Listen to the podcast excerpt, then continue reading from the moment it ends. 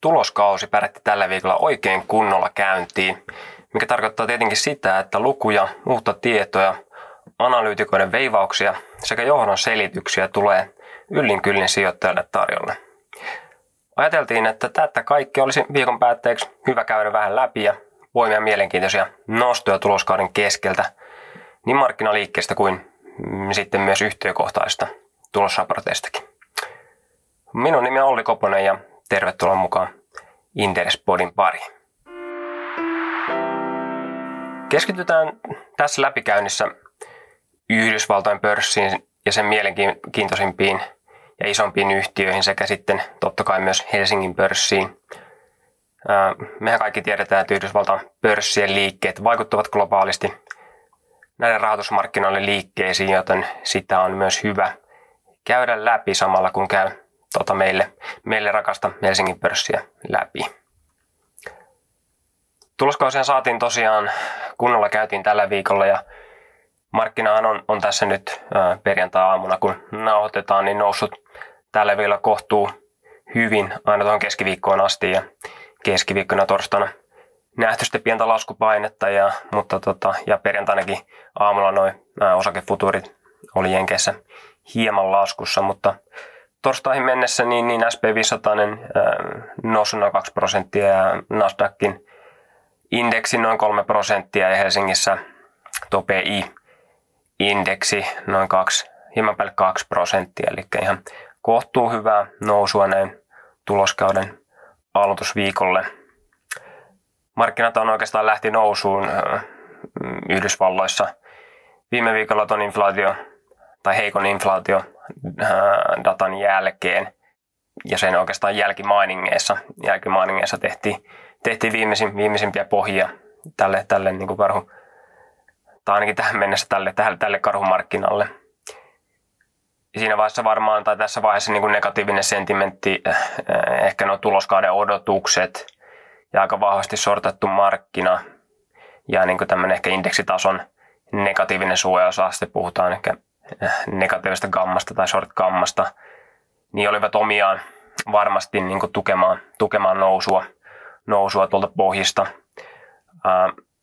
Sitten myös lyhyellä aikavälillä, tai ehkä niin markkinanousun puolesta puhuu myös se, että, että tämmöiset erilaiset CTA-rahastot, trendiseurausrahastot, erilaiset systemaattiset strategiat tuo näillä tasoilla jo enemmän ostopainetta tuonne indekseihin – ja tietenkin mitä pidempi kestoista nousta on kyse, niin sitä enemmän ne ostavat. Goldman Sachsilla oli viime viikolla mm, arvioita tästä, mitä nämä systemaattiset strategiat vois, vois tuonne markkinalle ostopainetta tuoda ja miten paljon sitten myyntipainetta. Että jos tästä nyt äh, indeksi jatkaa ylöspäin liikettänsä, niin, niin ostopainetta olisi noin 200 miljardin dollarin edestä. Ja taas jos alaspäin mentäisiin, niin myyntipainetta olisi 50 miljardin dollarin edestä, eli ostopainetta olisi nelinkertainen määrä verrattuna tuohon myyntipaineeseen. Eli se kertoo vähän, sit, mihin suuntaan se vaaka myös näillä systemaattisilla strategioilla on ehkä kääntymässä tai kääntynyt, varsinkin jos tämä nousu jatkuu, kuten se tällä viikolla, tai nousua ollaan saatu tällä viikolla aikaan.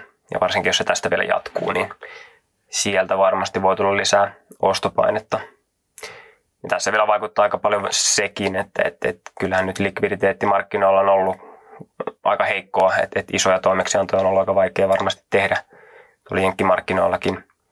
Ja kun puhun tästä short missä, missä tilanteessa indeksit on ollut, ollut oikeastaan, tai oli viime viikollakin tuolla pohjilla, että, että, että näiden markkinatekijöiden suojaavat liikkeet positioille, niin ää, ne vahvistaa sitä markkinan suuntaa, että, että, että jos osake, osakeindeksit nousee short tilanteessa, niin, niin, niin nämä markkinatekijöiden liikkeet vahvistaa sitä nousua. Jostain osake, osakemarkkina laskee tämmöisessä tilanteessa, niin se markkinatekijöiden liikkeet vahvistaa sitä laskua. Eli tästä tulee sitten voimakkaampia liikkeitä tämmöisessä tilanteessa. Viime viikollakin oli myös, oli myös mielenkiintoista huomata mm, että niin kuin näitä myyntioptioita oltiin suhteellisesti otettu tai ostettu ää, historiallisesti korkein määrä näihin osto-optioihin eli call-optioihin nähden. pongasin tämän taulukon sentimetreideriltä, jossa esimerkiksi finanssikriisin pohjilla niin, niin suhdeluku myyntioptioiden ja ostooptioiden välillä oli noin kahden tasolla ja nyt se sitten viime viikon pohjilla oli kolmasen tasolla, eli merkittävästi finanssikriisin pohjienkin yläpuolella. Suojauksestahan sanotaan, ja varsinkin kun myynti tai optiolla pelaa, niin, niin sitähän pitäisi ostaa periaatteessa silloin, kun, kun sitä ei vielä tarvitse ja, ja markkinat ei ole vielä laskenut. Että optiossa on vähän se huono puoli, että, että tota, siinä on kaksi osa-aluetta, miten se periaatteessa tuotto muodostuu. Ja kun myyntioptioita, myyntioptioita eli putteja ostaa, niin vielä laskumarkkinassa, niin markkina on jo laskenut ja yleensä silloin myös volatiliteetti on kasvanut ja näiden niin kuin tuotteiden ja kohteiden implisiittinen volatiliteetti on noussut, mikä on yksi näiden optioiden niin kuin hinnan määräytymis, määräytymisperuste. Ja toinen on tietenkin se, se niin kuin kohdeetuuden hinta. Eli periaatteessa, jos sä ostat äh, myyntioption nykyisellä hinnalla ää, ja tässä niin kuin implisiittisen volatiliteetin tai volatiliteetin tilanteessa, niin vaikka se kohdeetus laskisi merkittävästikin tai, tai niin kuin vähäise, vähäisesti, niin sä välttämättä et, et voita siinä yhtään rahaa, vaikka sä olisit suunnassa oikeassa. Jos se sitten se, se volatiliteetti on silloin ollut, ollut korkeammalla ja sitä periaatteessa vaihtelua on jo sinne niin kuin osakeindekseihin tai siihen kohdeetuuteen odotettu jo. Että nämä on sinänsä ää, mielenkiintoisia asioita seurata näitä niin kuin optioiden liikkeitä ja usein myös sitten tämmöiset äärimmäiset tilanteet on, on kertonut siitä, että, että niin kuin joko pohjia tai, tai niin kuin huippuja on, on, on nähtävissä ja nyt sitten näitä myyntioptioita oltiin merkittävästi ostettu enemmän. Ehkä niin kuin nousua tukevana asiana voisi myös nähdä noin niin kuin omia osakkeiden ostot, jotka palaa sitten tuloskauden jälkeen. Jenkeissähän nämä on hyvinkin isossa osassa yrityksillä ää, niin kuin, ää, kassan käytön kannalta. Sekä sitten myös ehkä niin kuin nousua tukevana elementtinä kausiluonteisuus. Että kyllähän nyt tämä viimeinen neljä kuukautta on, on osakemarkkinoilla Jenkeissä hyvinkin vahvaa aikaa.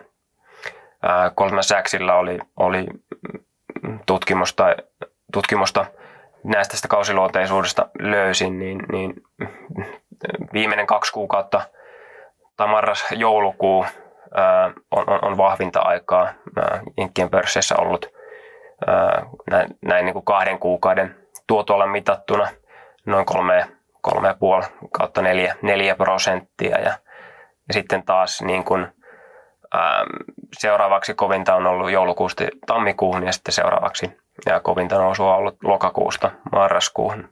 Eli tähän niin periaatteessa neljän kuukauden aikajanaan lokakuusta tammikuuhun, niin, niin indeksit on tuottanut kaikista parhaiten. Nämä on tässä kolmen kärjessä kahden kuukauden tuotolla. Ja näissä niin kuin yleensä se tuotot on ollut semmoista kolme ja puolta, lähempänä sitä neljään tuossa parhaimmassa. Ja sitten taas kun muita kuukausia katsoo, niin ollaan lähempänä kahta, kahta puolta maksimissaan. Että sinänsä kausiluonteisuus tukee niin pörssinousua tuolta tä- tältä tasolta. Myös niin kuin Wall Streetin ehkä ison karhu Morgan Stanleyn Michael Wilson sanoi tällä viikolla – että USA, USA-osakkeet voisi nousta lyhyellä tähtäimellä. Strategi näkee SP500 saavan teknistä tukea 200 viikon liukuvasta keskiarvosta, ellei sitten tuloskausi mene aivan penki alle tai virallisesti ajauduta selkeään taantumaan tässä. Ja Wilson on ollut yksi karhumaisimmista strategeista veden toisella puolella, mutta nyt se näkee markkinan voivan rallatella jopa tuonne 4200 pisteeseen melkein, joka olisi noin 15 pinnaa korkeammalla, mitä nykytaso on.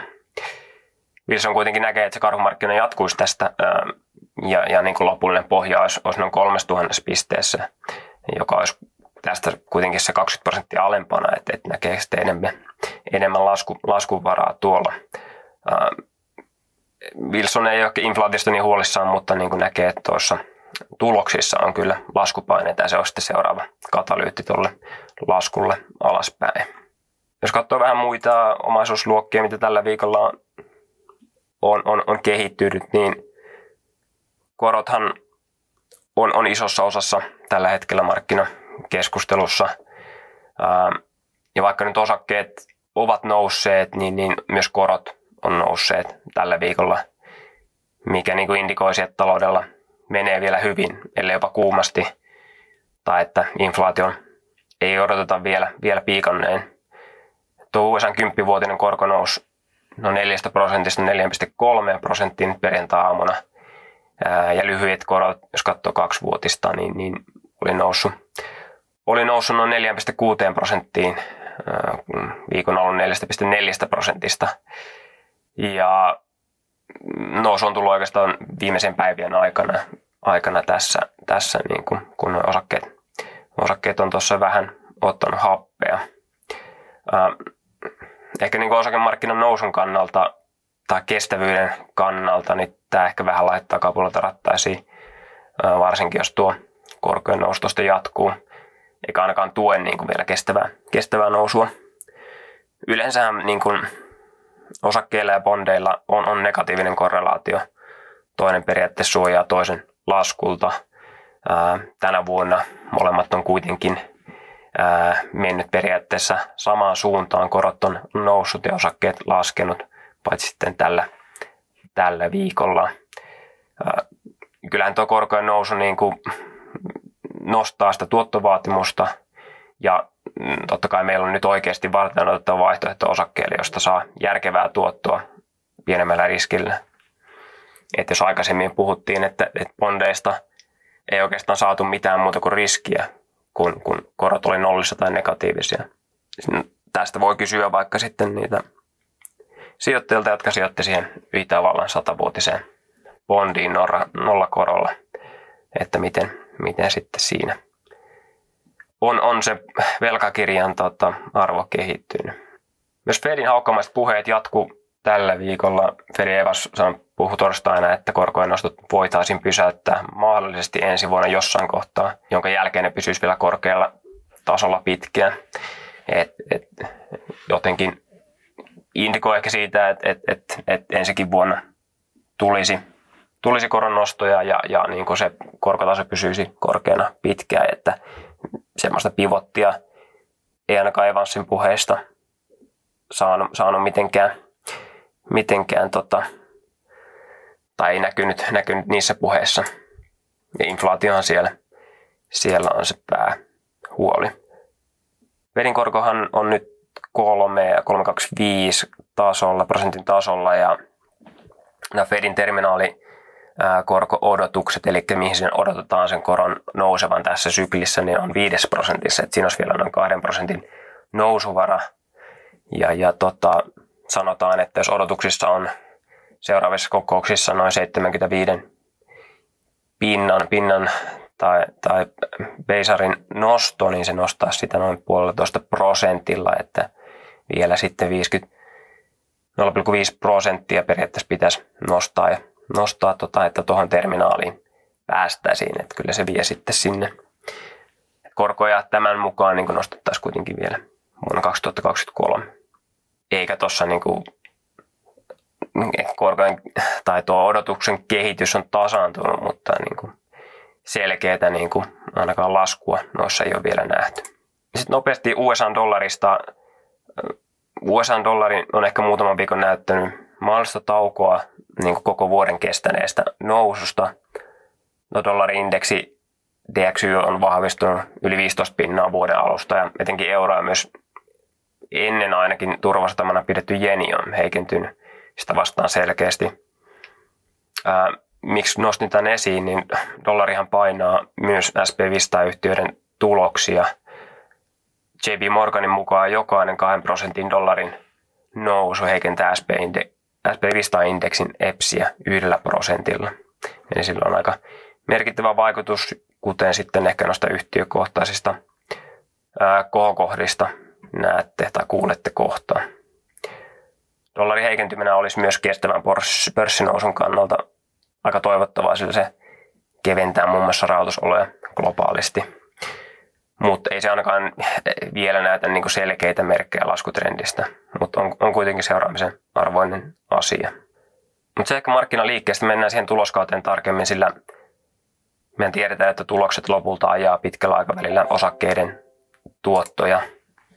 Jos käydään ensin läpi hieman tota SP500 sen Helsingin tulosodotuksia, mitä, mitä meillä oli Helsingin pörssille ja mitä sitten markkinoille SP500 ja miten ehkä ylipäätänsä on mennyt nyt tähän asti, vaikka vähän vaan yhtiöstä on, on tällä hetkellä raportoinut.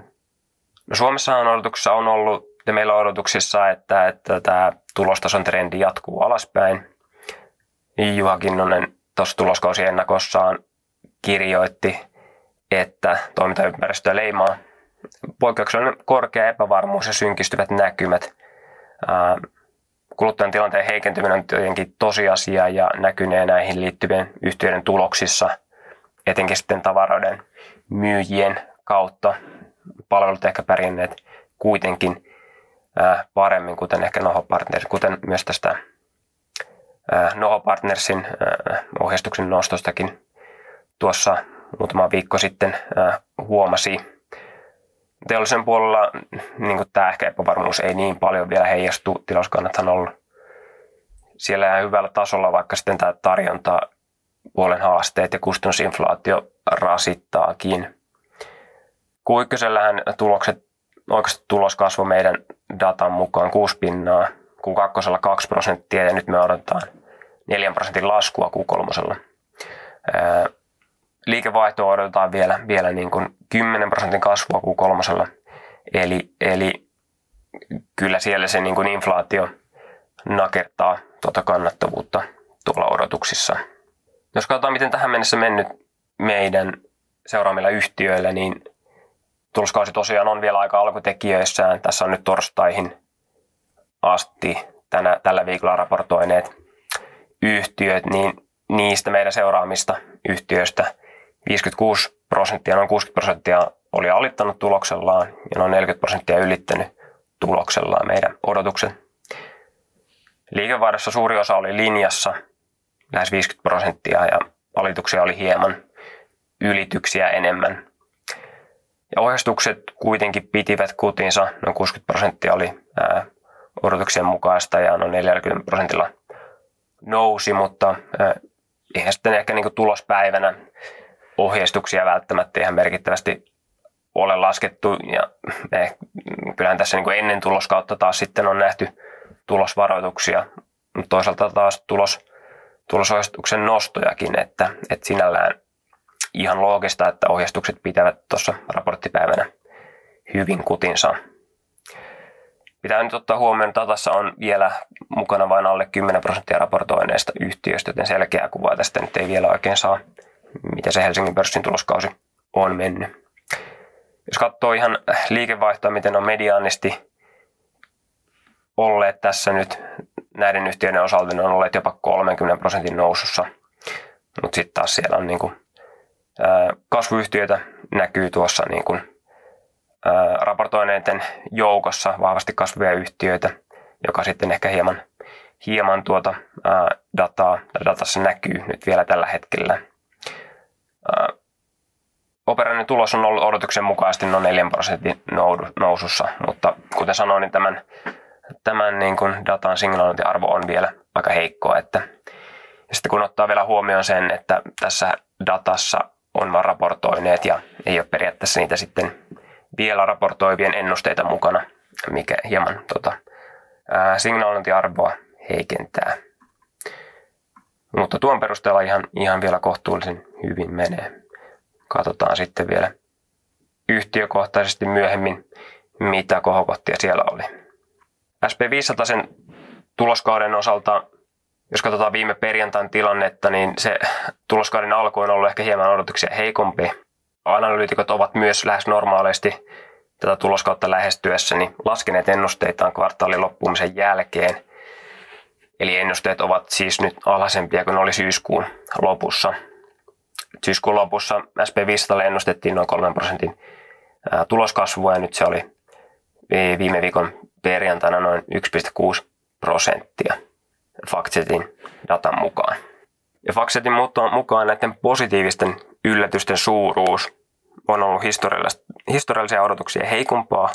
Eli mitä se tarkoittaa periaatteessa 69 prosenttia yhtiöstä oli raportoinut odotuksia paremman tuloksen, mutta kun viiden vuoden keskiarvo on noin 80 prosenttia, niin tota, tästä oltiin jääty sitten tuosta keskiarvosta.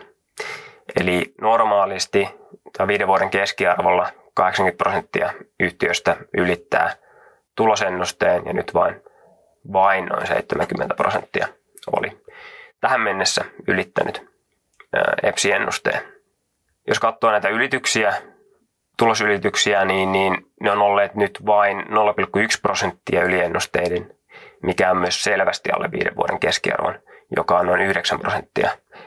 Eli yhtiöt siis normaalisti ylittää Yhdysvalloissa tulokset noin 9 prosentilla, mikä sinänsä kertoo ehkä tuosta jenkkimarkkinan normaalista odotuksista, eli, eli niin kuin, analyytikot tuppaa ehkä laskemaan odotuksiaan kvartaalin lähestyessä ja yhtiöt tuppaavat usein jopa 9 prosentilla ylittämään, ylittämään nämä analyytikoiden ennusteet. Ja periaatteessa jos ajattelee, että jäädään tuon 9 prosentin alapuolelle, niin sinänsä se markkina, tai siis tuloskausi on mennyt ehkä hieman niin kuin heikommin kuin historiassa. Mutta tässä pitää ottaa myös huomioon, että, että niin tässä vaiheessa tuloksista on raportoitu vain 7 prosenttia Jenkeissä, että tässä ei ole tämän viikon dataa vielä, vielä niin kuin mukana. Ja se näyttää kuitenkin ehkä tämä data näyttää lisäksi niin toteutuneiden kanssa niin ennustetun, ennustetun niin kuin, tai ennustetut tulokset niiltä yhtiöiltä, jotka ei ole vielä raportoineet. Se on, tämä on vähän kokonaisempi datapaketti ja se signaalointiarvo on, on kuitenkin parempi.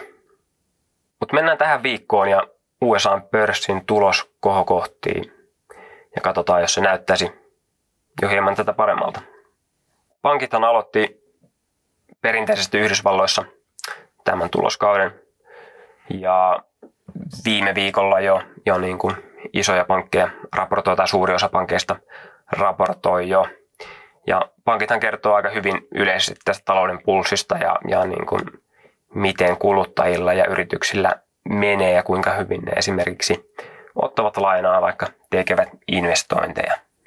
Maanantaina Bank of America raportoi odotuksia paremmat tulokset liikevaihdon ja tuloksen osalta. Tulos oli noin 5 prosenttia odotuksia paremmin, parempi ja tota, kurssi, osakekurssi oli noin 6 prosentin nousussa maanantaina. Povalla velkokirjojen kaupankäynti toi tuottoja, niin sanottu fixed income trading ja tässä on totta kai volatiliteetti on hyvä asia, kun tavaraa liikkuu. Ja jos katsoo esimerkiksi äh, Move-indeksiä, Harley Bassmanin Move-indeksiä, joka on niin tämmöinen bondimarkkinoiden oma VIX, eli, eli pelkokerroin tai volatiliteetti-indeksi, niin, niin Vola on tänä vuonna ollut, ollut hyvin tuolla velkakirjamarkkinoilla. Myös korkokate tuki hyvin BOFaa tai Bank of Americaa ja samoin myös muita näitä lainaajapankkeja viime viikolla. JP Morgan ja Wells Fargo muun muassa kertoi tästä. Investointipankkitoiminta taas BOFalla kärsi heikommasta aktiviteetista ja sahaavasta pörssistä. Ja samoin oli myös muilla pankeilla, eritoten sitten Morgan Stanleyllä, joka jäi viime viikolla ennusteessa tämän takia. Pofan toimitusjohtaja kommentoi, että, että, että asiakkaalla kulutus on pysynyt vahvana, vaikka se kasvu on ehkä hiipunut, ää, mutta niin kuin asiakkaiden tilanne on, on vielä vahva ja, ja talletukset on pysynyt korkealla tasolla, että siinä mielessä kuluttajien tilanne Pofan mukaan on vielä hyvä. Ja tosiaan viime viikolla JP Morgan, Wells Fargo ja Citigroup näistä raportoinnista pankeista löi ennusteet. Morgan Stanley oli taas se, joka, joka niin kuin jäi ennusteesta tai investointipankkitoiminnan takia. Kolman Sachs taas raportoi tiistaina se löi myös ennusteet. EPSI oli noin 6 pinnaa yli, yli odotuksien ja, ja osake nousi tuloksen jälkeen noin 5, 5 prosentilla. Tässäkin myös tämä investointipankkitoiminta ja varahoito hieman sakkaa, mutta nämä kaupankäynnin tuomat tuotot löivät ennusteet tässäkin tapauksessa. Pankki myös suunnittelee liiketoiminnan organisointia, missä tämä kaupankäynti ja investointipankkipuoli yhdistyisi, koska tällä investointipankkipuolella ei ole niin hyvin, hyvin viime aikoina mennyt. nämä yleisesti korkeammat, tai yleisesti kun miettii nämä korkeammat kustannukset toimii aika hyvin nyt näille pankeille tämmöisenä vastavoimana, kun muu aktiviteetti pääomamarkkinoilla vähenee. Samalla kuitenkin talous pitää kuitenkin kohtuullisen hyvin pintansa ja asiakkaiden tilanne on näiden raporttien perusteella kohtuu hyvä. Pankit yleisesti kasvatti noita lainatappiovarauksia, jolla niin kuin varaudutaan yleensä heikompaan aikaan ja tässä tapauksessa varmasti tähän taantumaan, mistä on paljon puhetta. Ja nyt ehkä se kysymys tässä vaiheessa tuntuu sijoittajilla olevan, että et, et, tuleeko tästä niin kuin rajumpi taantuma, jolloin niin kuin pankeille voisi sy- syntyä niin kuin pelättyä pahempia tappioita, että nuo luottotappiovaraukset ei riittäisi. Vai selvitäänkö tästä niin kuin pienemmällä taantumalla?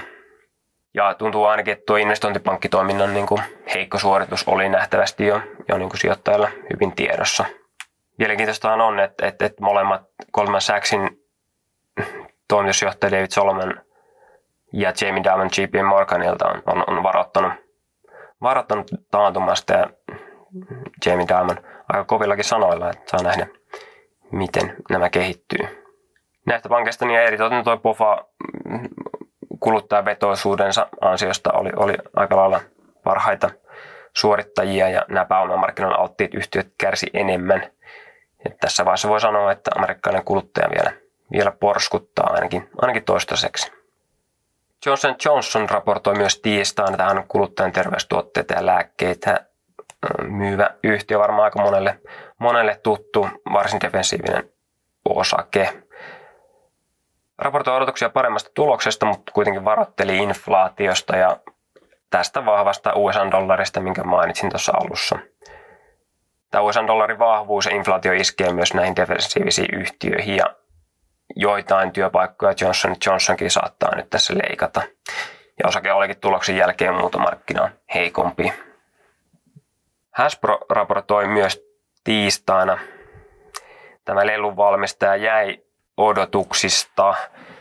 Yhtiö on nostanut hintoja, mutta sitten taas kuluttajista on tullut heidän mukaansa hintatietoisempia. Et, et, et, pitää tietenkin ottaa huomioon, että tuskin ehkä nyt leluja tai yhtiön valmistamia monopolipelejä myydään nyt koronakauden jälkeen enää samalla tahdilla, kun aktiviteetti muuhun talouteen palautuu ja palveluita käytetään enemmän.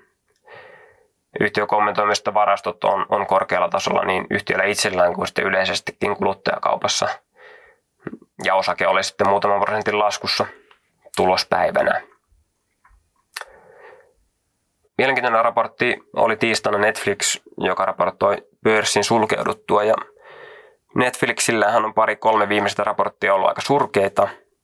Q4 ja 21 jäätiin rumasti odotuksista ja nyt alkuvuonna osake laski yli 30 prosenttia tuloksen jälkeen.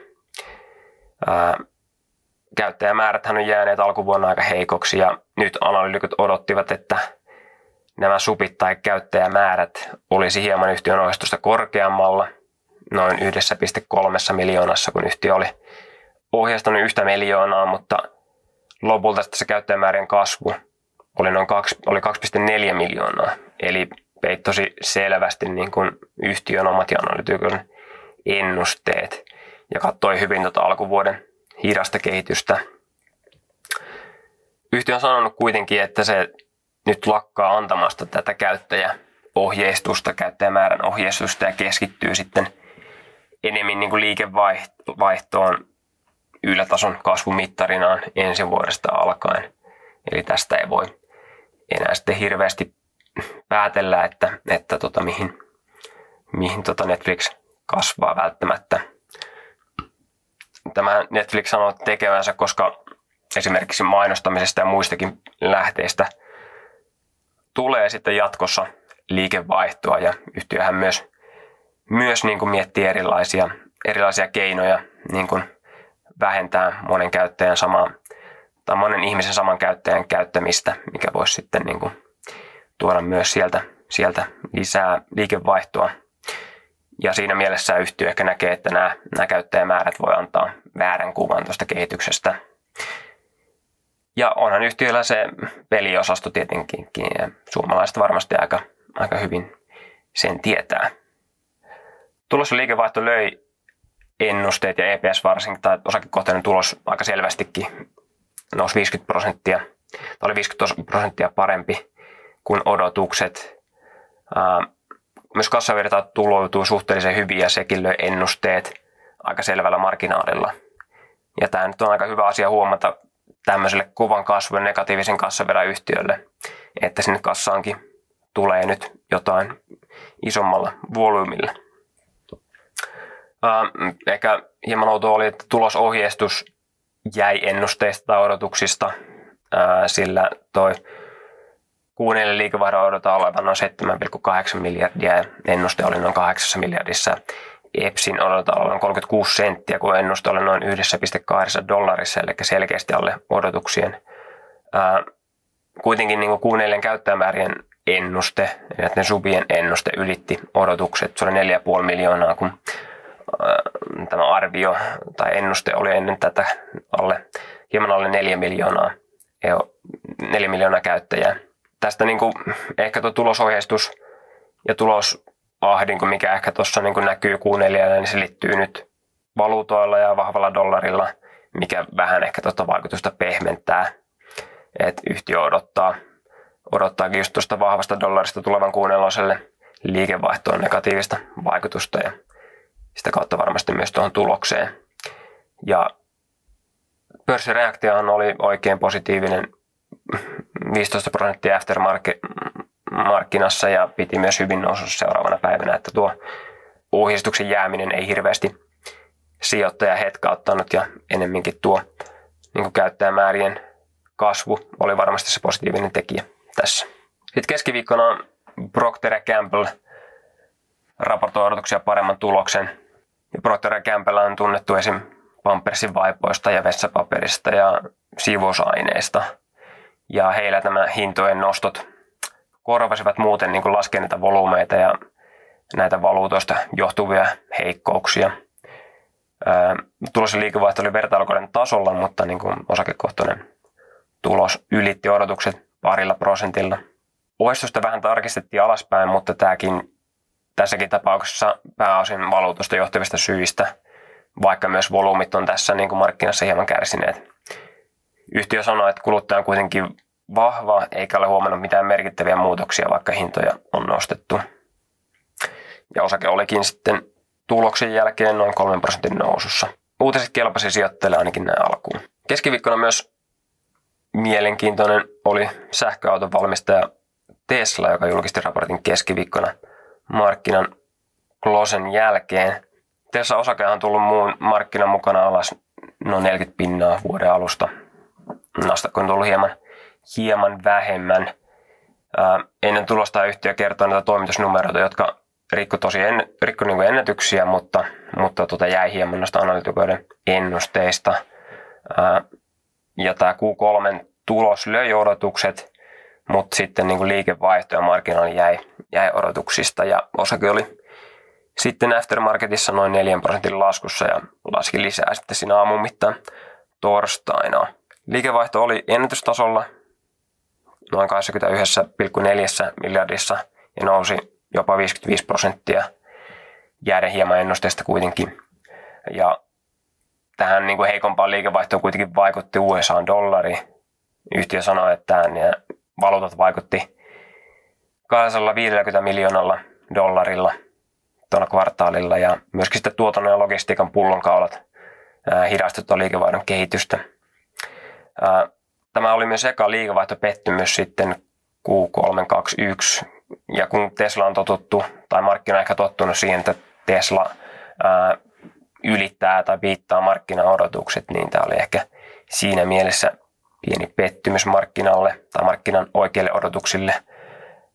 Keskihinnat oli noussa vuoden takaista, mutta aikaisempien kvartaaleihin laskussa, mikä tietenkin ehkä tässä inflaatioympäristössä saattoi olla markkinoille pieni, pieni yllätys. Ja luulisin, että siellä sitä hinnoitteluvoimaa kuitenkin on. Tosiaan toi oikaistu asiakkohtainen tulos löi ennusteet oli 1,05 ja nousi melkein 70 prosenttia vertailukaudesta, mutta ehkä sen tuloksen odotettiin jopa sitten nousevan vielä, vielä enemmän. Ää, marginaali tosiaan jäi, bruttomarginaali jäi ennusteesta, että se oli noin 25 kun odotettiin noin 27 melkein, melkein siinä, siinä marginaalissa, että se varmaan tuossa tuota tulospettymystä selittää. Tesla näkee edelleen tuon niin 50 prosentin vuosittaisen kasvun ajoneuvojen toimittamisessa usean vuoden ajan olevan voimissaan. Tänä vuonna toi tavoite vaatii aika vahvan Q4 toimitukset, mutta eihän tuo välttämättä tarkoita, että se, se tänä vuonna toteutuisi. Kysyntäpuolella niin yhtiö näkee, että ehkä tuo akkujen tuotantoketju aiheuttaa pieniä haasteita kasvulle keskipitkällä aikavälillä. Ja kuitenkin sitten niin kuin tulospuhelussa mus kertoo kysynnän olevan erinomaista kuunneloselle, että tehtaat ja myös, että tehtaat pyörii täydellä teholla. Tulospuhelussa Tesla, tai mus kertoo myös, että Tesla aikoo todennäköisesti ää, aloittaa myös merkittävät omien osakkeiden ostot noin 5-10 miljardilla, riippuen sitten yhtiökokouksen päätöksistä. Ää, ja sen lisäksi mus kommentoi ehkä hieman, hieman tota, harvinaisella tavalla tulospuhelussa, että hänen mielestään Teslan markkina-arvo voisi nousta Applen yli. Ja sitä hän ei kyllä sanonut, että laskeeko, laskeeko Apple vai nouseeko Tesla. Ehkä vielä ihmeellisempää oli se, että hän kommentoi, että mahdollisuuksia olisi jopa Saudi Aramcon ja Applen yhdistetty markkina-arvoon. Varmasti mahdollisia tavoitteita niin kuin kaikki tässä maailmassa. Ja Musk ainakin rikkoo perinteisten tulospuheluiden runkoa tällä omalla tekemisellä. Markkinoista ylipäätänsä Musk sanoi, että Kiinassa on jonkinlainen äh, taantuma menossa mm, enimmäkseen kiinteistömarkkinoilla. Ja taas sitten Euroopassa on energiavetoinen taantuma menossa, mutta niin kuin näkee Pohjois-Amerikan olevan oikein hyvässä kunnossa ja vaikka, niin kuin, vaikka niin kuin Fed nostaa korkoja enemmän kuin heidän pitäisi, muskin mielestä. Mus sanoa, että kyllä Fedi jossain vaiheessa tajuaa, että heidän pitää, heidän pitää tuoda ne korot taas alas jossain vaiheessa. Mutta ehkä hieman, hieman kuitenkin pettymys markkinoille tuo, tuo tulos. Vanha kun on IBM löi ennusteet ja nosti ohjeistustaan. Ja osake oli noin 5 prosentin nousussa torstaina. Liikevaihto nousi 6 prosenttia ja löi ennusteet selvemmin. Osakekohtainen tulos sen ennusteet hieman niukemmin muutamalla prosentilla. Ja kun katsoo valuutta-oikastua kasvua, niin se oli kvartaalilla 15 prosenttia.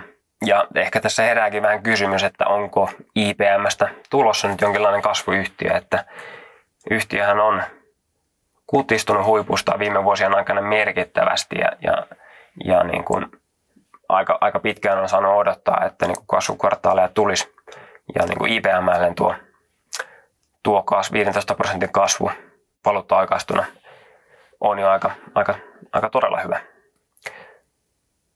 IPM-osake on tänä vuonna laskenut verrattuna aika vähän, alle 10 prosenttia, kun sitten markkina on laskenut selvästi enemmän, että sinänsä ollut aika defensiivinen osake ainakin tänä vuonna. Yhtiö näki kaikissa osa kasvua ohjelmiston myynnissä, infrassa ja sitten myöskin näissä pilvipalveluissa, mitä yhtiöllä myös nykyään on. Ja yhtiö nosti myös tuota liikevaihto-ohjeistustaan odottaen yli 5 prosentin kasvua, kun aikaisemmin se ohjeistus oli, että kasvu olisi no lähellä 5 prosenttia. Torstaina sitten AT&T, yksi maailman suurimmista telekommunikaatioyhtiöistä, julkaisi tuloksen ja se nousi pörssiavauksessa torstaina jopa 9 prosenttia raportoi tuo odotuksia paremmasta tuloksesta. Se olisi ollut se on kovinta päivävauhtia sitten vuoden 2020, että harvoin näin tämmöisiä nousupäiviä tällä yhtiöllä näkee. Liikevaihto nousi hieman ja tulos ylitti ennusteet noin 10 prosentilla ja vahvistui edellisestä vuodesta. Yhtiö sai enemmän puhelinliittymäasiakkaita ja nosti ohjeistustaan sekä liikevaihdolle että tulokselle. Yhtiö on myös huomannut asiakkaissa ja kuluttajissa sen, että asiakkaat maksaa hyvin vielä laskuja eikä käyttäytymisessä ole nähty mitään isoa muutosta. Et siinä mielessä ää, hyvin mennyt AT&Tllä tämä kvartaali. Torstaina Snap, tämä sosiaalisen median yhtiö Snapchat lähti kiertoradalle, mutta ehkä vähän väärään suuntaan. Osake oli, osake oli tuloksen jälkeen 25 prosentin laskussa, eli noin neljänneksen laskussa. Mutta tämähän on Snap-sijoittajille var, varsin tuttua kauraa, että vuosi sitten osakkeen hinnasta lähti kolmannes tulosjulkistuksen jälkeen ja viime kvartaalilla yhtiö myös laski 25 prosenttia, että ei ole nyt tämmöinen volatiliteetti ei ole mitään uutta yhtiön seuraajille. Jo katsoo tuota afterin tai pörssin jälkeistä hintaa, niin huipusta yhtiö on tullut alas jo noin 90 prosenttia, mutta ei ole vielä edes pohjilla, että tästä on vielä pohjille matkaa noin 40 pinnaa. Että tässä on kyllä malli esimerkkiä viime vuosien pörssifiilistelystä ja tästä niin kuin pienten kasvujen osakkeiden kuplasta, mitä on tuolla Jenkessäkin nähty. Snapin kasvu oli heikointa historiallisesti 6 prosenttia year over year tai vertailukaudesta. Oli ennusteen kanssa tosi linjassa noin 1,13 miljardissa, Ää, mutta oli kuitenkin myös sen kasvun alle, 8 prosentin kasvun alle, mitä Snap oli elokuussa indikoinut markkinoille. Osakekohtainen tulos oli 8 senttiä, kun ennuste oli miinus 2 senttiä, että et siinä oli aika selkeä parannus ja päivittäiset käyttäjät oli 363 miljoonaa, eli tämä DAO-mittari, kun ennuste oli 359, eli siinäkin hieman parempi. Mutta sitten taas tuo liikevaihto per käyttäjä oli 311, kun ennuste oli 319, eli siinä, sinne jäätiin. Mikä tuossa ehkä jälleen särähti korvaan oli, että yhtiö ei anna epävarmuuden nojaten ohjeistusta kuunneloselle, ja, mutta totesi kuitenkin, että niin kun sisäisesti ennusteet on tehty niin, että kasvu olisi flättiä vuoden takaisin tai niin kuin nollissa vuoden takaiseen, mikä ei tietenkään kasvuyhtiölle välttämättä ole kovin hyvä, hyvä asia. Yhtiö sanoo myös, että liiketoiminta kohtaa vähän haasteita monesta suunnasta, muun muassa makroekonomisia haasteita, mainonnan vähentymistä sekä sitten kasvanutta kilpailua. Ja jos on sosiaalista mediaa seurannut, niin varmasti siellä niin TikTokin suosio heikentää sitten myös Snapchatin asemaa tuolla markkinoilla. Kuten sanottu, mainostaminen platformilla tai alustalla on yhtiön mukaan vähentynyt, kun yhtiöt pyrkivät vähentämään kustannuksia tämän inflaation painaessa yhtiöitä. Sitten tämä Snapin huono tulos laski myös muita näitä sosiaalisen median yhtiöitä, että mm, pörssin sulkeutumisen jälkeen Facebook, eli tämä Meta Platforms oli 4 prosentin laskussa ja Pinterest 7 prosentin laskussa ja myöskin Google, Google eli Alphabet oli varmasti tämän niin kuin mainos tuleen laskumisen takia 2 prosentin laskussa. Ei ole, ei ole ihan ei ole kovin hyvä pumpsi pumille tämä tulos.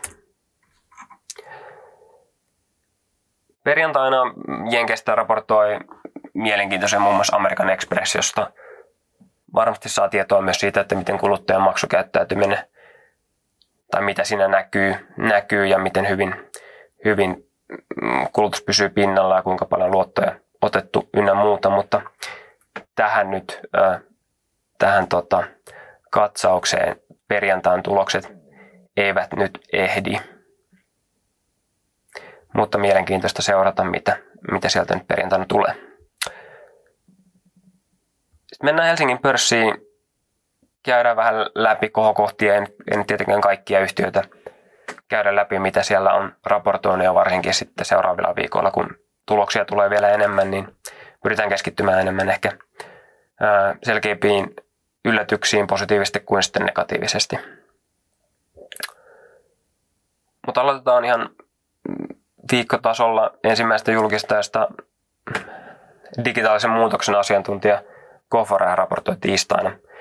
Ja Kofaren kasvu ja erityisesti rekrytoinnit olivat odotettua paremmat kuin kolmasella. Kasvu, liikevaihdon kasvu 47 prosenttia meillä oli odotuksessa 44 prosenttia, ja, ja, mutta sitten ehkä tuo kannattavuus jäi hieman odotuksista, mutta sitten taas meidän analyytikko Jooni Grönqvist kommentoi, että isossa kuvassa tekeminen oli edelleen sektorin kärkeä. Jooni kirjoittaa, että odotuksissa on, että kasvu ja kannattavuus ovat sektoria parempaa myös lähivuosina. Ja meillä ennusteella yhtiö kasvaa organisesti IT-palvelumarkkinaa nopeammin lähivuosina noin 8-17 prosentin tahtia. Ja yhtiön kannattavuus EBITalla mitattuna pysyy reilun 14 prosentin tasolla vuosina 2325. Ja Joni nostikin sitten tuossa tulospäivityksessään suosituksen lisäpuolelle arvostuskuvan puoltaessa positiivista näkemystä. Osake oli flättinä tuossa tulospäivänä, eli merkittävästi ei ainakaan markkinoille tullut yllätyksiä tuosta tuloksesta. No keskiviikkona Witted raportoi ja jäi ennusteesta. Kasvu oli vahvaa 55 prosenttia vertailukaudesta, mutta meillä oli odotuksissa Antti Luuralla ja Frans Mikael Rostedilla noin 70 prosentin kasvu. Analyytikkojen mukaan syksy käynnistyi hitaasti Witterillä ja yhtiön se viime viikkoinen näkymien lasku vaikuttaakin nojanneen noihin kesäkuukauksiin, mitä nyt raportoitiin. Witterin osake kuitenkin pysyi flättinä tuossa, tai ei liikkunut tulospäivänä, eli ihan merkittävästi sijoittajatarina ei ehkä sijoittajien mukaan muuttunut. Analyytikot kuitenkin kirjoittaa, että lähivuosien kasvuvauhdin tasossa on epävarmuutta liittyen etenkin sitten myynnin onnistumiseen. Mutta sitten niin raportin valossa edellytykset on markkinoita vahvempaan kasvuun ja osaajien houkutteluun. Ja ne on edelleen, edelleen kunnossa yhtiössä. Ja, ja niin kuin analyytikot näkee arvostuksen kasvunäkymiin ja toisaalta siihen liittyviin riskeihin nähden edelleen houkuttelemaan. Elisa myös raportoi keskiviikkona ja Elisa totutusti oli aika hyvin, tai osui aika hyvin lankulle analyytikojen ja markkinoiden ennusteisiin. Liikevaihto ylitti odotukset, oli noin 8 pinnaa, markkinoilla noin 5 pinnan odotus ja operatiivinen tulos oli aika lailla linjassa markkinoidotuksiin. Eli se nousi noin puoli prosenttia tulospäivänä, joten raportti kielapasi ihan, ihan hyvin sijoitteille. Meidän analytikko Jooni Grönqvist kirjoitti, että operaaliset parametrit on edelleen terveellä pohjalla ja yhtiö tarkensi tämän myötä myös ohjeistusta odotetusti ylöspäin hieman. Elisan kannattavuus on kuitenkin jo huipputasolla ja operatiivisessa vivussa on edelleen haasteita matalakatteisemman kasvun vuoksi, Joni kirjoittaa. Ja näkemyksen mukaan niin osakearvostus on, on kokonaisuudessa aika lailla neutraali tällä hetkellä ja, ja tämä korkomarkkinan nousupaineet puoltaa varovaisuutta defensiivisessä osakkeessa Jonin mukaan. Suomalaisille myös hyvin tuttu Olvi raportoi myös keskiviikkona. Ja Olvenkin voisi kuvitella olevan aika defensiivinen osake, mutta inflaatio haastoi kyllä tällä kvartaalilla Olvia. Olvi jäi markkinoiden ennusteesta, vaikka tosin alkuviikosta annettu nekari osasta tätä jo odottaa. Jatkuvien toimintojen liikevaihto oli vähän yli 130 miljoonaa euroa. Se ylitti on ennusteet noin 124 miljoonassa ja kasvua saatiin aikaan vertailukaudesta. Mutta sitten taas liikevoitto oli hieman alle 15 miljoonaa euroa, kun odotukset oli 19 miljoonassa eurossa ja vertailukaudellakin päästiin 18 miljoonaa euroa.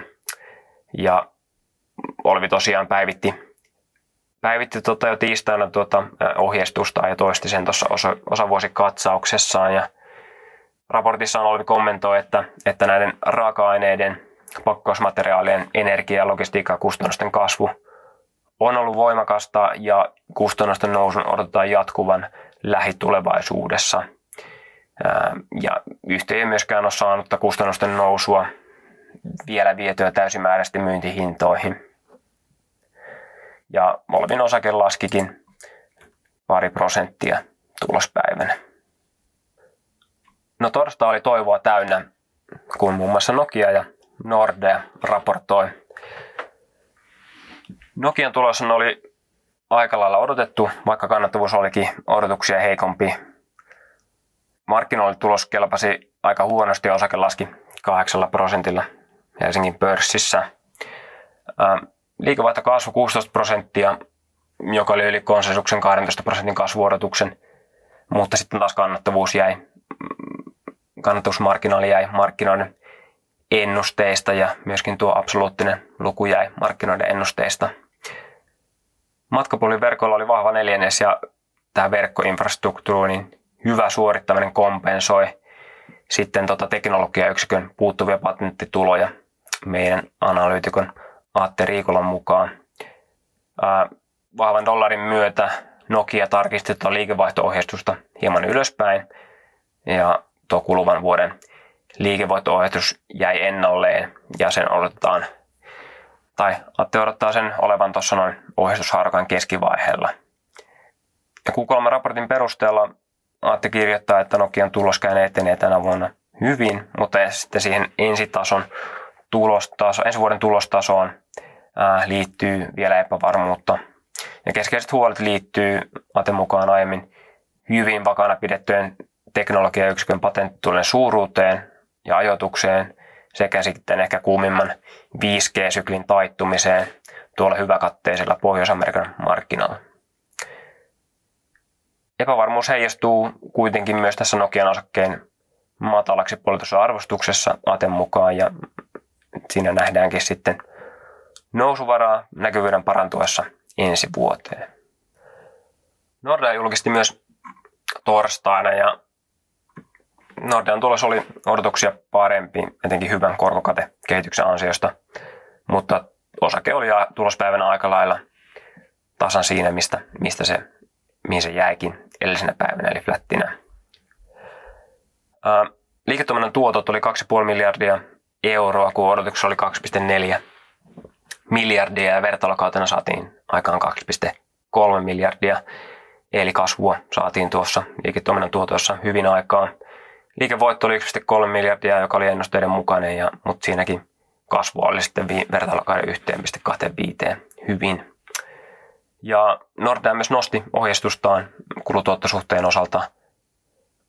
Nyt se arvioi, että sen pääoman tuotto, oman pääoman tuotto on 11 prosentissa, mikä jää ennalleen, mutta sitten taas tämä kulutuottosuhde olisi 48-49 prosenttia, kun se aiemmin haarukka oli 49-50 prosenttia. Pankilla niin nämä luottovolyymien kasvu jatkuu tästä talouden laskusuhdanteesta huolimatta hyvänä. Ja etenkin luotoanto suurille yrityksille lisääntyy vahvasti. Ää, asuntoluottojen ja ehkä tänne PK-yrityksille annettujen luottojen volyymikasvu hidastui. Ja etenkin sitten niin kuin asuntokaupassa niin hidastumissa on nähtävissä Ruotsissa, mutta tästä niin kuin alakulosta huolimatta niin Nordea kasvatti noita asuntoluottoja 4 prosentilla ja vahvisti tota markkina-asemansa tuossa. Ja yritykselle suunnattu luoton annon kasvu oli 12 prosenttia ja nähtävästi yrityksillä on, on tarve tällä hetkellä rahoitukselle ja toivotaan totta kai, että se menee sitten investointeihin ja eikä kyse ole pelkästään siitä, että, että niin kuin, ää, Nordea voittaa markkinaosuuksia muilta pankkeilta. Hoidossa oleva varallisuuden määrä pieneni ja totta kai tuo epävakaa rahoitusmarkkinatilanne näkyy noissa varainhoidon tuotoissa ja, ja niin kuin määrissä. positiivista oli, että luottosalkun laatu on pysynyt vahvana, luottotappiot on maltillisia ja myöskin tuo pääomarakenne yhtiöllähän on on, on edelleen hyvinkin vahva. Keskuspankkien koron nostot ja kohentuneet talletusmarginaalit tukee tota, hyvin tota tuottokehitystä ja Nordea odottaa tämän suuntauksen jatkuvan myös tulevilla neljänneksillä. Se oli positiivinen asia. Varmasti niin kuin usea laina tai luotto on vielä niin kuin korkotarkistuksenkin edessä ja, ja mikä parantanee korkokatteen parannusmahdollisuuksia Yhtiö antokin tästä tarkempia tietoja ja odottaa nyt korkojen nousun tukevan korkokatetta, eli tätä net income interestia, NIItä, noin 1-1,3 miljardilla eurolla vuonna 2023. Tämä oli muun muassa, tässä oli hyvä, hyvä kuvio tai kaavio esityksestä sivulla, tai liitetiedossa sivulla 17. Eli noista tulee merkittävää tukea tuosta korkojen noususta oletettavasti tänä ensi vuonna. Eli ehkä voi summata, että ellei talous nyt aivan ajatu roskakoriin ja syvään taantumaan lamaan, niin voi pankeille olla ihan lihavia aikoja tiedossaan. Alman Media myös raportoi torstaina odotuksia paremman tuloksen ja osake nousikin tulospäivänä 2,5 prosenttia suurin piirtein. Liikevaihto kasvoi 10 prosenttia, kun markkinat odotti noin 4 prosenttia. Meillä Petri Kostovski odotti hieman ripeämpää 5,5 prosentin kasvua.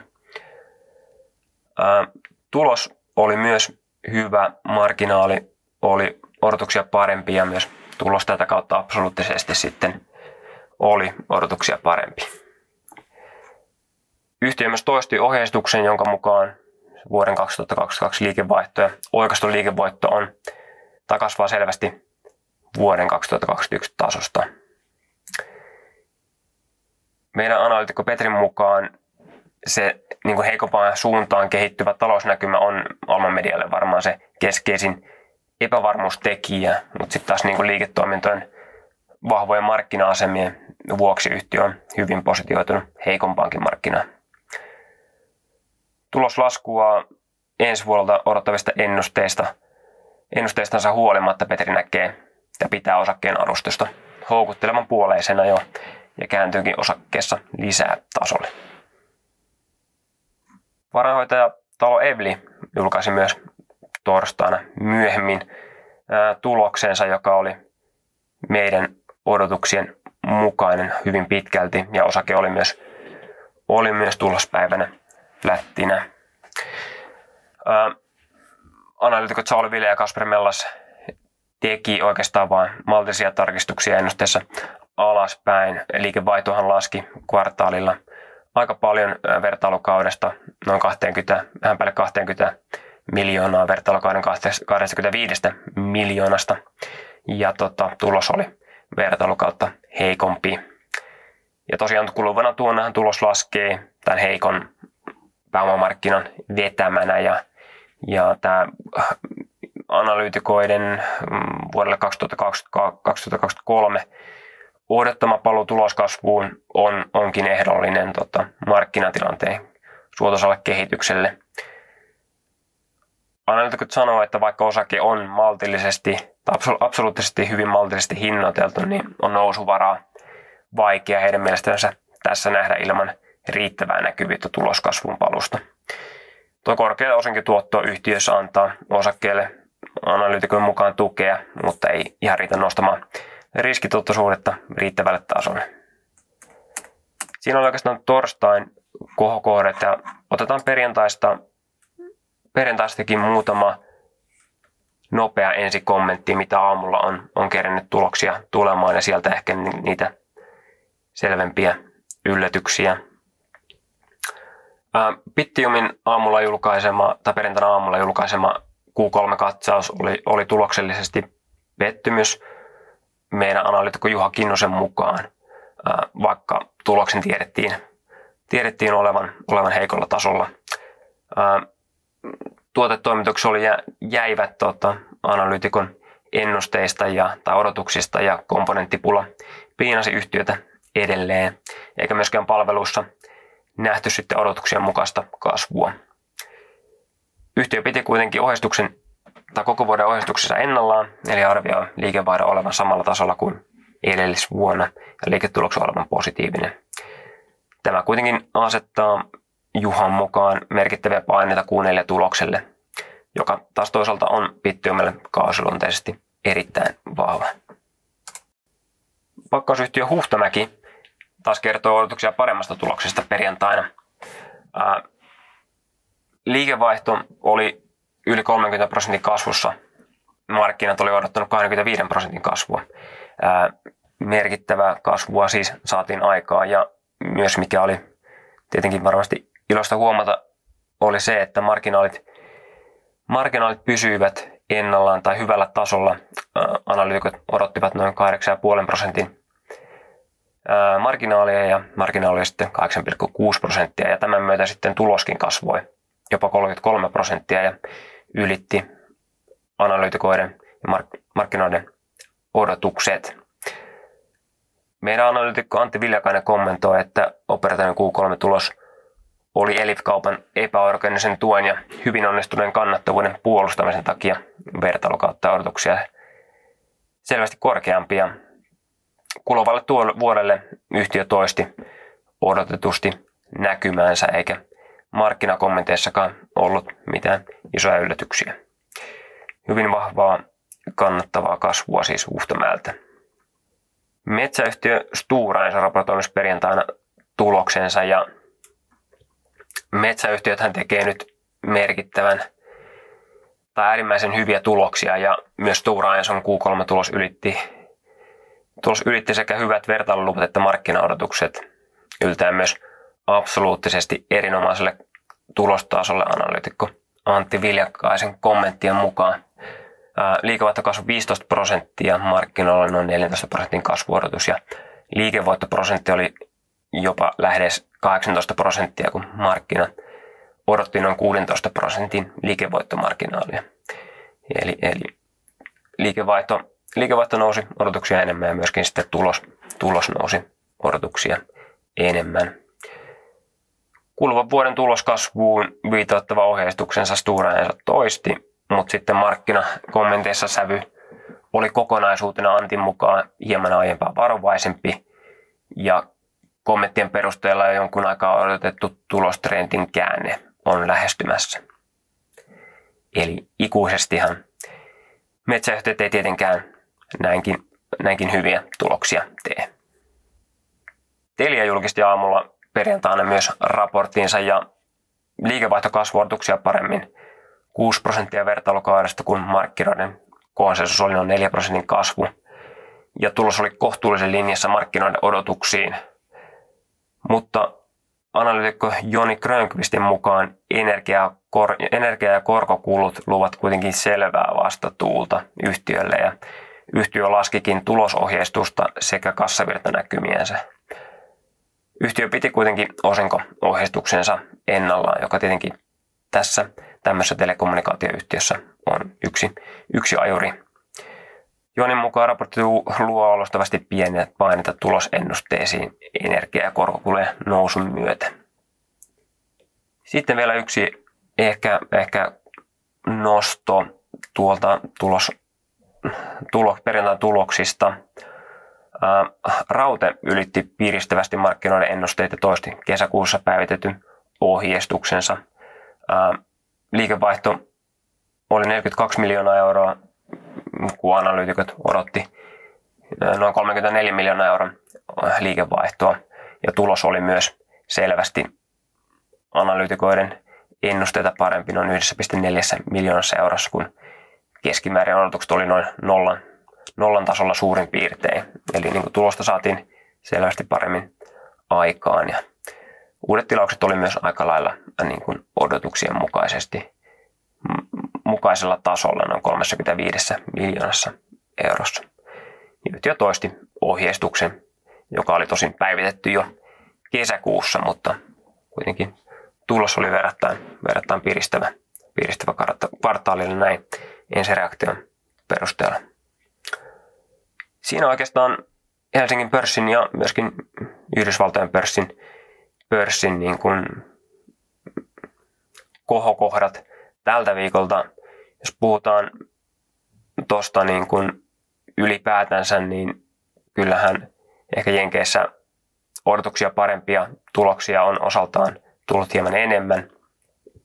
Mutta kun huomioidaan se, että, että, että ylipäätänsä siellä, siellä ne tulokset usein ylittää ne ennusteet, niin, niin, niin siinä mielessä pitää vielä odottaa hieman sitten tota, tarkempaa dataa siitä, että miten se oikeasti on, on mennyt. Suomessa näkyy oikeastaan aika selkeästi se, että et, et liikevaihdot on kautta linjan aika vahvoja, mutta sitten taas inflaatio ja muu painaa sitten tuota kustannuspuolta tai markkinahaasteet paistaa, painaa tuota kustannuspuolta. Että aika monella sitten vaikka inflaatio on ylittänyt, odotukset, niin absoluuttinen tulostaso on jäänyt odotuksia heikommalle tasolle, mikä tarkoittaa sit, sit, sitten sitä, että markkinaalit on olleet odotuksia heikompia myös. Näkymissä totta kai on myös epävarmuutta, vaikka sitten ohjeistuksetkin on olleet aika ennallaan. Ja totta kai ohjeistuksia on, on jo laskettu ennen tuloskautta, jos niitä on laskettu, niin siinä mielessä on ihan odotettu, että ohjeistukset pysyy ennallaan. Pyritään myös ensi viikolla käymään samanlainen katsaus läpi mielenkiintoisimmista tuloksista. Ensi viikollahan Suomessa tulee muun muassa isoja konepajoja ja ensi viikolla on varmasti kaikista kiireisin, kiireisin viikko Suomenkin pörssissä ja myöskin sitten Yhdysvaltojen pörssissä tulee isoja tuloksia ja, ja muun muassa tiistaina, tiistaina tota Coca-Colaa ja, ja, ja niin kuin Googlen, Googlen emoyhtiö Alphabet, Alphabet tulee tiistaina ja Microsoftia myöhemmin sitten ja myöskin Facebook keskiviikkona ja loppu, loppu sitten viikosta tulee sitten isoja Applea ja Amazonia Yhdysvalloista ja varmasti ensi viikko on semmoinen suuntaan näyttävä viikko myös tuolla Jenkkien, mm, Jenkkien niin tuloskauden osalta ja myöskin sitten osakemarkkinoiden osalta, koska näiden Appleen, Amazonien ja muiden paino näissä indekseissä on niin merkittävän iso, että ja varmasti myös osaltaan vähän määrittää sitä, että mihin tämä markkina kokonaisuudessaan voisi, voisi nyt kääntyä ja mennä. Kiitän tämän viikon kuuntelusta, jos jaksoit tänne asti kuunnella ja ää, palataan sitten ensi viikolla taas asiaan. Moi moi!